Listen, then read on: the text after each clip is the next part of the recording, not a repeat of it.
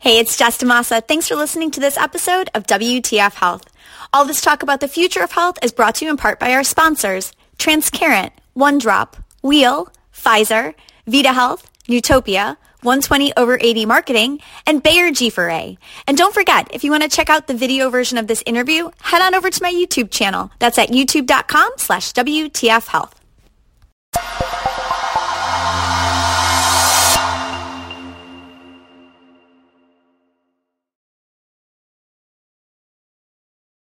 Hey, it's Jessica DaMassa with WTF Health. What's the future health? I am talking to the who's who of health tech and healthcare innovation. And today we are going to check in on how the digital transformation is going in a health system. And here to give us the insider look on what's going on with telehealth, digital health, EMR, all that stuff, business model innovation, is the Chief Innovation and Digital Health Officer for Michigan State University Healthcare. Please meet Roger Jansen. Roger, how are you?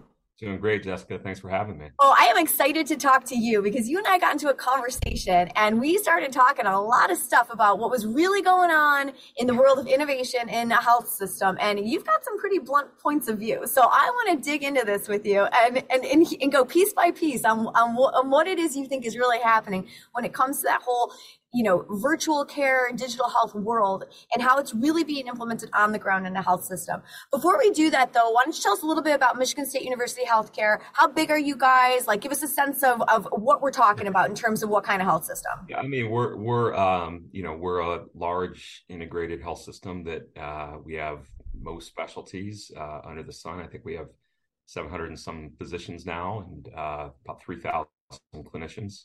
Um, we act as the medical director for a number of the communities in the state of Michigan, as well as for a number of um, senior living facilities, acute care facilities, things of that nature. Um, and we are continuously trying to think about different ways to drive healthcare and make healthcare different. Because part of what we're tied to is our College of Human Medicine at Michigan State, where we have both an MD and a DO program who are always trying to think about what's next for our medical students. All right, and I've got a full disclosure, folks. Go green. I'm a Spartan, so, so there we go. All right, so Roger, let's like let's just go down the list here. I mean, I'm curious about. Let's start out on virtual care, telehealth. You know, I mean, it's like obviously, you know, in my world, I'm covering these startups that are you know implementing everything virtual, virtual care primary care, virtual care, you know, mental health care, all, the whole spread, and then others that are doing like straight infrastructure plays, providing telehealth to health systems so that you guys can provide your own care virtually. Give us like a, a state of play on where things are at right now in terms of like how real is this whole idea of like omni-channel care delivery? How much of that in-person virtual mix has kind of survived? Post like not post pandemic but like pandemic ending. You know it's yeah. like we saw the uptick when we had to but it's like now that, that things have settled down. Are you guys really rebuilding workflows around an omni-channel strategy or what's going on? Yeah great question. I think there's the reality of what we can be and the reality of what we are. And i think that we're on a journey where uh, covid obviously everyone went through let's you know do video chats but you know, video chats and digital health, digital health really has to be more than just digitizing what we already do. It has to bring some value beyond just the experience you can have in the office or through another means. And where we are um, in Michigan State, and where I think a lot of our peers are around the country, is that what we say we want to do and our ability to do it sometimes aren't exactly matching pace. And what I mean by that is um, when you begin to implement digital solutions, it is a lot of work from an IT perspective, a cost perspective, an education perspective, an onboarding perspective. And so, what I see um, is an incredible amount of potential in the world of digital health. It's going to be difficult to realize if each of these are just point solutions on their own.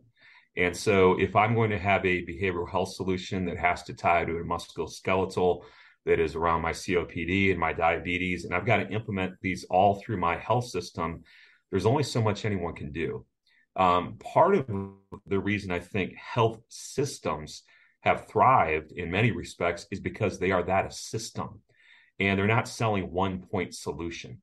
And so integrating that care model and trying to make sure that you can take care of people from birth to, you know, uh, passing I think is something that we don't see in digital health right now. So the reality is, I believe while we at Michigan State are implementing a number of different digital solutions, I'm also being told by our clinicians quite regularly, slow it down. Um, we can't onboard all this. We can't implement all this.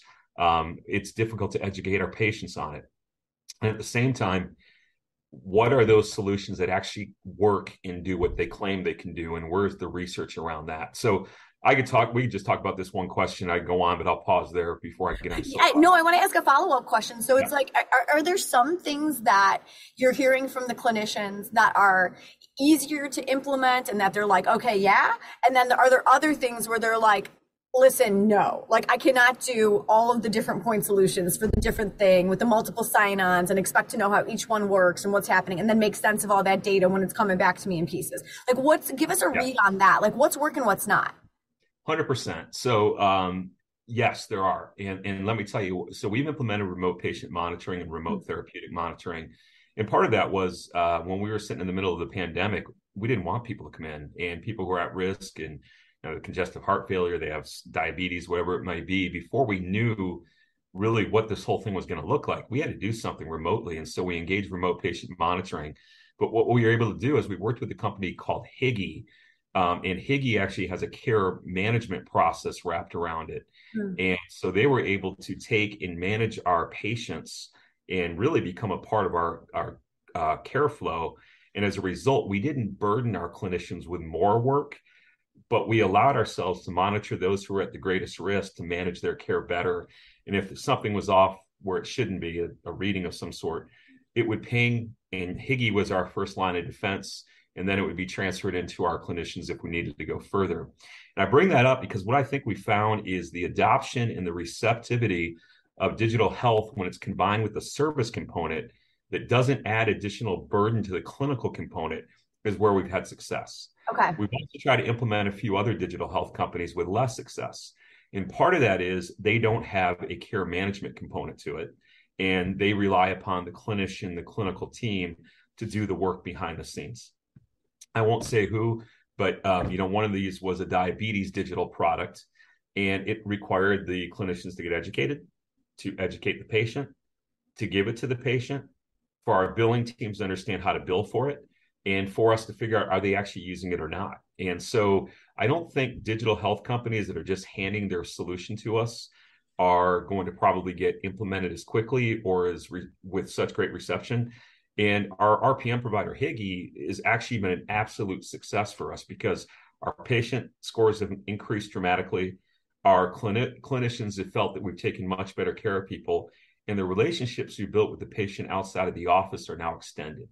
And so for us, those are the types of solutions that we're seeing continue to grow and have a digital component that we haven't had prior to COVID on that care management like how can you can you elaborate a little bit on how you, how are you defining care management? So what does that service look like? Is it like they're handling the patient onboarding the billing like all of that stuff that typically you're just here good luck like implement our digital solution but you figure out how like is it that or is there is there more to it? Um they're really um we've actually uh gone so far as to make them a part of our uh, clinical team in some respects. So okay. there's really no differentiation between them and, and, and, us. And they had to go through an accreditation process in that. But for us, what what they're doing is they're really spending a lot of our time. Uh, we are prescribing the solutions, and then once those are prescribed, that is now sent over to that care management team. Okay. And they're monitoring, you know, whatever it may be. Let's say it's blood pressure, and if that goes up or down within the range or out of the range that we determine for that unique patient, they'll be the first ones to reach out. If it needs to be escalated, they will then work with our nurse coordinators to actually coordinate a visit or whatever we need to do at that point. So there, um, in most cases, um, we see that, um, for example, somebody may have an incredible amount of weight gain one day, and we're wondering why that water retention is there. Um, we wouldn't otherwise know that. Right. Yeah. And so with these technologies, we can actually take better care of people and intervene before something may go south too quickly without us knowing. Okay. So RPM working out for you guys in that way. What about like telehealth? I mean, tell me about your telehealth program. Like how how is that? Like where is it at today as opposed to like where it was? I mean, obviously uptick for COVID, but like how are you looking at this? Because what I keep hearing is it's like like like I said, that word omni-channel, but it's like, is that really how things are operating like on the ground today at a place like Michigan State Healthcare? Yeah, this is a behavioral change issue in many respects. Yeah. Right? Um, because now that COVID's over, one of the first things when people are trying to make appointments is we're actually scheduling them in the office. um, and we have to start saying, "Would you like a virtual appointment instead?" That's it's simple as that. But you know, I can tell you, uh, personal example. I was scheduled for an appointment. They said they could get me in August twenty something, and I said, "Well, what's the first virtual appointment?" They all said we can do that tomorrow, right? And so some of this is well, we need to make sure that we can actually educate people from a behavioral perspective that's still desired and wanted. But there's this default mindset that everybody wants to come in in person. Mm-hmm. And, and so I still think, you know, just because it's available and just because we've done it before, we are creatures of habit and it takes a long time to form really new habits. And frankly, how many people really visited the doctor during COVID? We may go once a year, we may go once every 20 months or something. So changing that based upon a one, two interaction time frame isn't easy to do. And and so as, as I like to say, you know, even though we have the capabilities, I don't know if we have the mindset for all this quite yet. So how are we doing? We've seen a tremendous dip in the amount of online visits that we've had, about 70%. Wow. Um, and I think that it would be even deeper and more steep than that if it weren't for it we're just backed up right? And so we're trying to offer people more. Um, so we're trying to make a, a, new effort to put that in place. And a real focus for us uh, jessica is to move into the rural communities where them traveling and you're from the midwest originally yes. um, beautiful scottsdale now that doesn't have this issue but icy roads dark early cold you don't want people to go out so the more that we can begin to move people to, we can take care of you differently. And we're working with a company now called Recovery One on musculoskeletal issues. Um, you know, we would love to be able to have those people not travel 30, 40, 50 miles to go to a PT, but be able to do it online and, and work with us on that. So it's going to take a concerted effort, but we are putting that energy in because we think ultimately there's some populations where popping in your car and driving down the street five ten minutes is no big deal. But Michigan State's really focused on the state of health for the entire state of Michigan. Yeah. And so our energy is to put something into, you know, how do we take care of everyone, uh, even in a remote basis, not in a physical basis. So digital is critical. When you're looking ahead on this, you know, are you, are, you know, some of the the um, the COVID policies that have been put in place that you know reimburse at parity. Are you are you looking at the business model behind this as well in terms of your digital strategy moving forward, and how's that playing out in your head? Hundred percent. I mean, just last week, I think it was CMS released new codes on RPM and RTM, and so we've got to pay constant attention to that.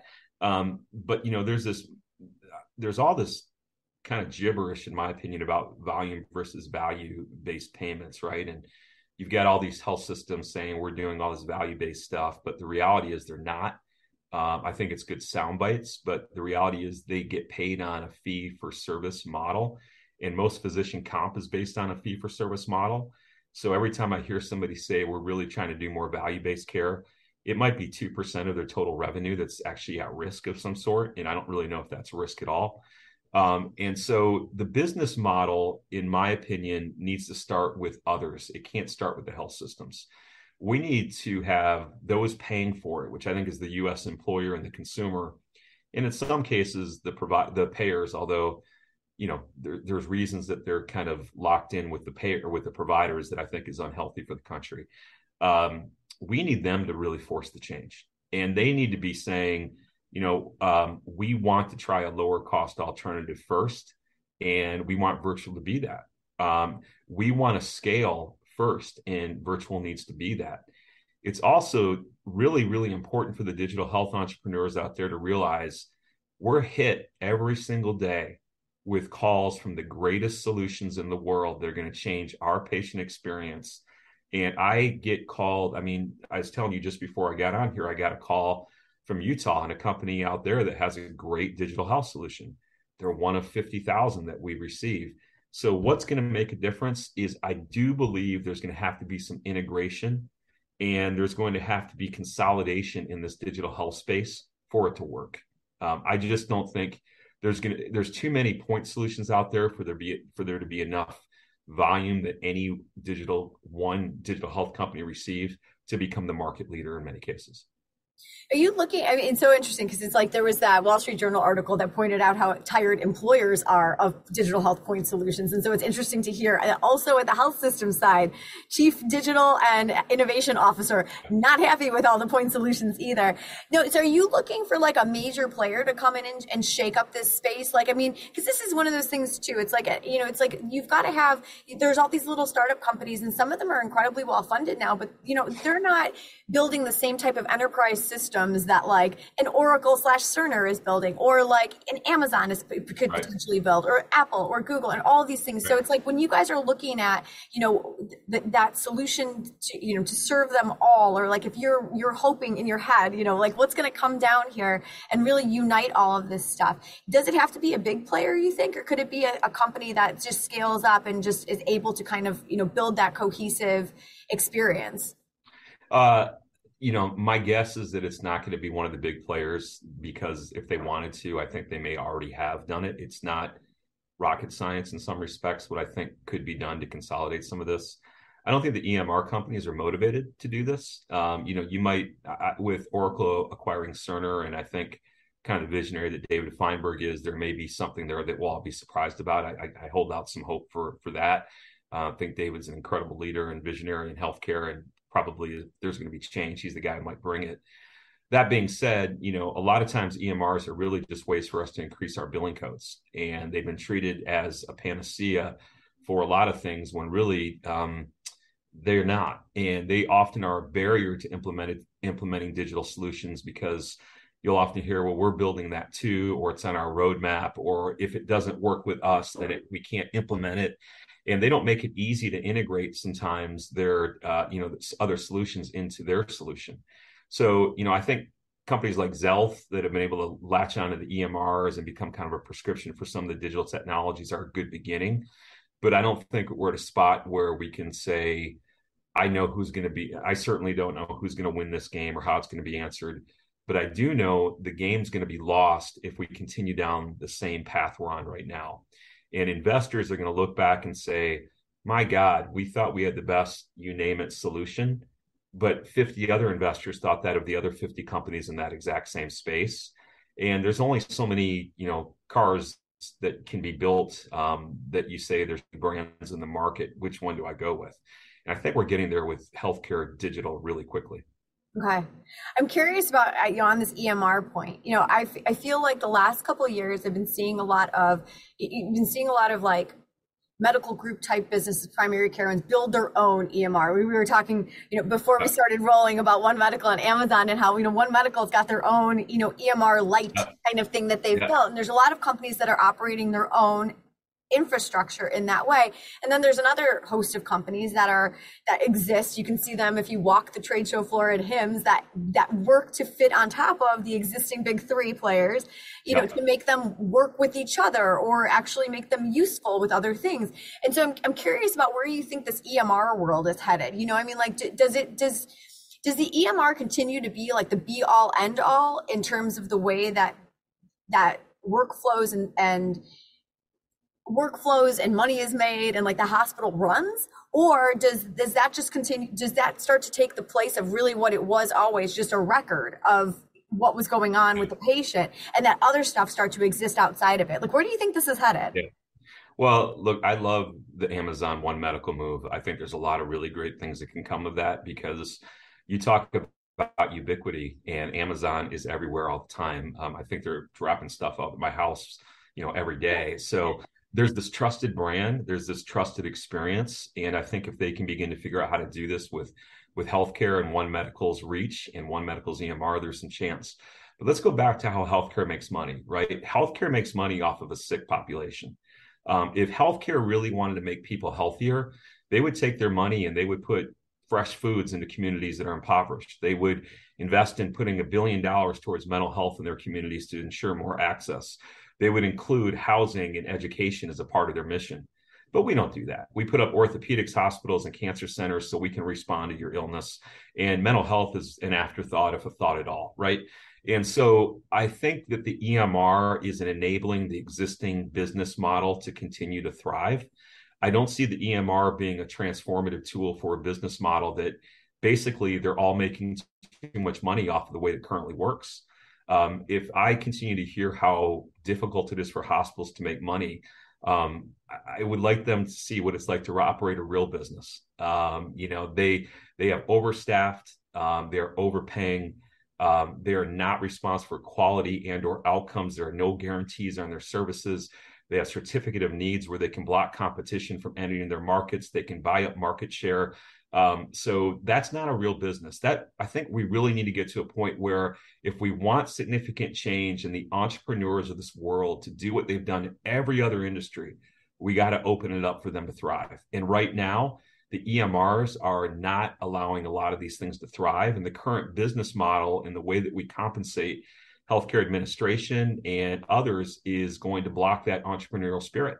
There's no incentive for change when you're making millions and millions and millions, if not billions of dollars on the way the current model works.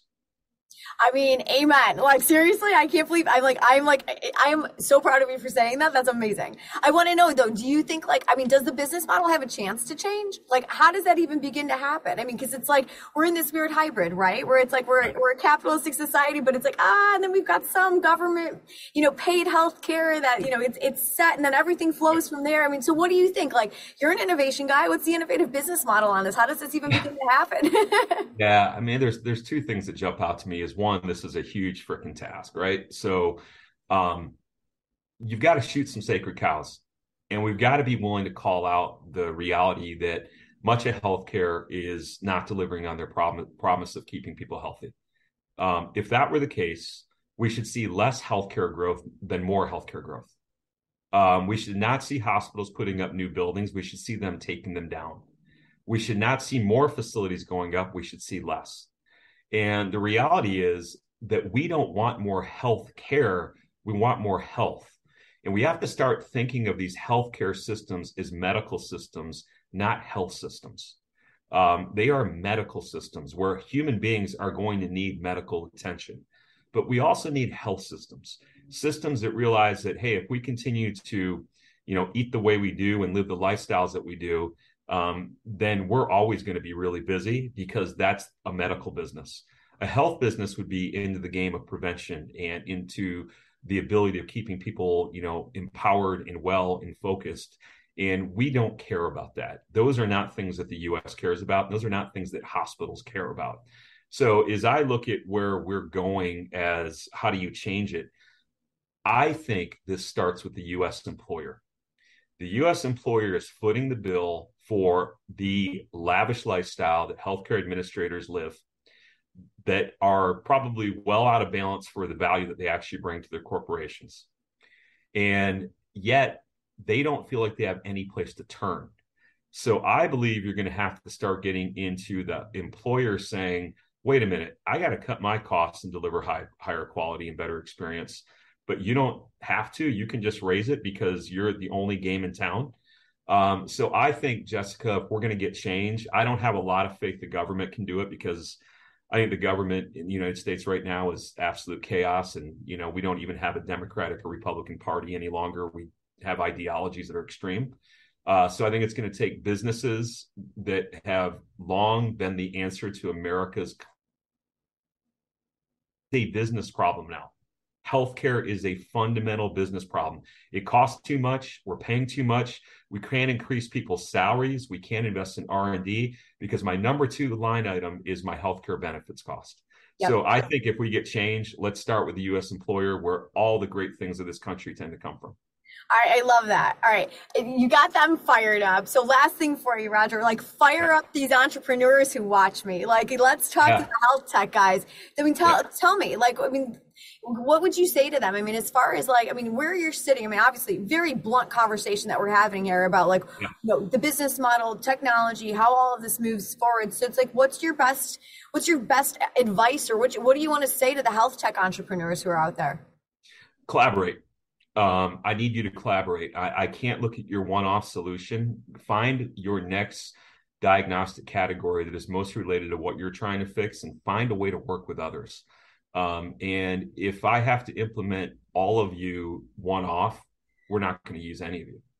And, and, so I think part of the issue that I have is um, the clinic people are developing really interesting solutions that are focused on a disease state they may not realize all the work that goes into treating that disease state. And they think the total like let's take diabetes. You know the total addressable market is this. Yeah so what right? I mean, that, that's like saying sleep. Everybody sleeps. Let's do something sleep.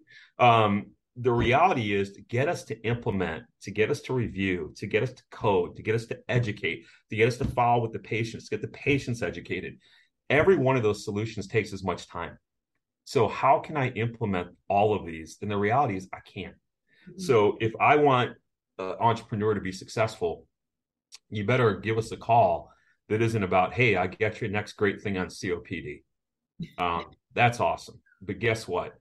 I need a bigger set of solutions that i can offer up that is a one-stop shop for healthcare. And you know i've shared this with a number of people and i think there's some entrepreneurs who are starting to work on some of these things but um, you know i'm glad they're doing it. I'd also say you can't build a porsche by just building the steering wheel. Uh, right? You, you, yeah. you need to have the engine you need to have it all there. And that's how it all works together to create that experience and to create that seamless understanding of that patient in a way that you know digital can add unique value that I can't get if I'm just seeing them in the office. And nobody is thinking about that unique value outside of that. And I think we're just digitizing a bunch of stuff we can already do in person. That's not that great. Um, so it needs to do something I can't do. Uh, and it needs to add unique value that I can say this is worth the effort for me to implement. Oh, Roger, this was a fantastic chat. Thank you so much. Like, it's refreshing to hear, like, just so, I mean, such thoughtful remarks about what's really going on, like how things are playing out. And I appreciate your candor tremendously, and I'm sure that my audience does too. So thank you so much for for being bold and saying a lot of really, really, you know, what everybody's thinking but afraid to usually say. So thank you. I appreciate that. Yeah, and I'm glad to do it. I think health is something that there isn't a right there isn't a left, there isn't a Republican, there's not a Democrat. It's an investment in all of us. And if we continue to invest so much money wastefully into healthcare, we can't invest it into education. We can't invest it into retirement. We can't invest it into infrastructure. And so this is a US business problem. And we need to start stepping up and holding leaders, politicians, healthcare administrators accountable for the incredible amount of waste that they've created in a way that no other industry can create and get away with it. Let's do it. I'm there. Is that Spartan's will, right? yeah, yeah, yeah. Sounds great. That's good. Awesome. Well, thank you again for your time, Roger. And also, again, thank you again for the authenticity and like the real candid and bold look at what's going on in uh, in a health system like Michigan State Healthcare. I appreciate it. I'm Jessica DaMassa. We'll talk to you soon. We're going to have to catch up with you again. Um, and for more interviews with the who's who of health tech as they are changing the way that we do healthcare, you can find more interviews with folks like Roger and all those entrepreneurs that we're talking about on my YouTube channel. It's youtube.com slash WTF Health. I'll talk to you really soon, Roger. And to you guys, we'll see you soon. Bye.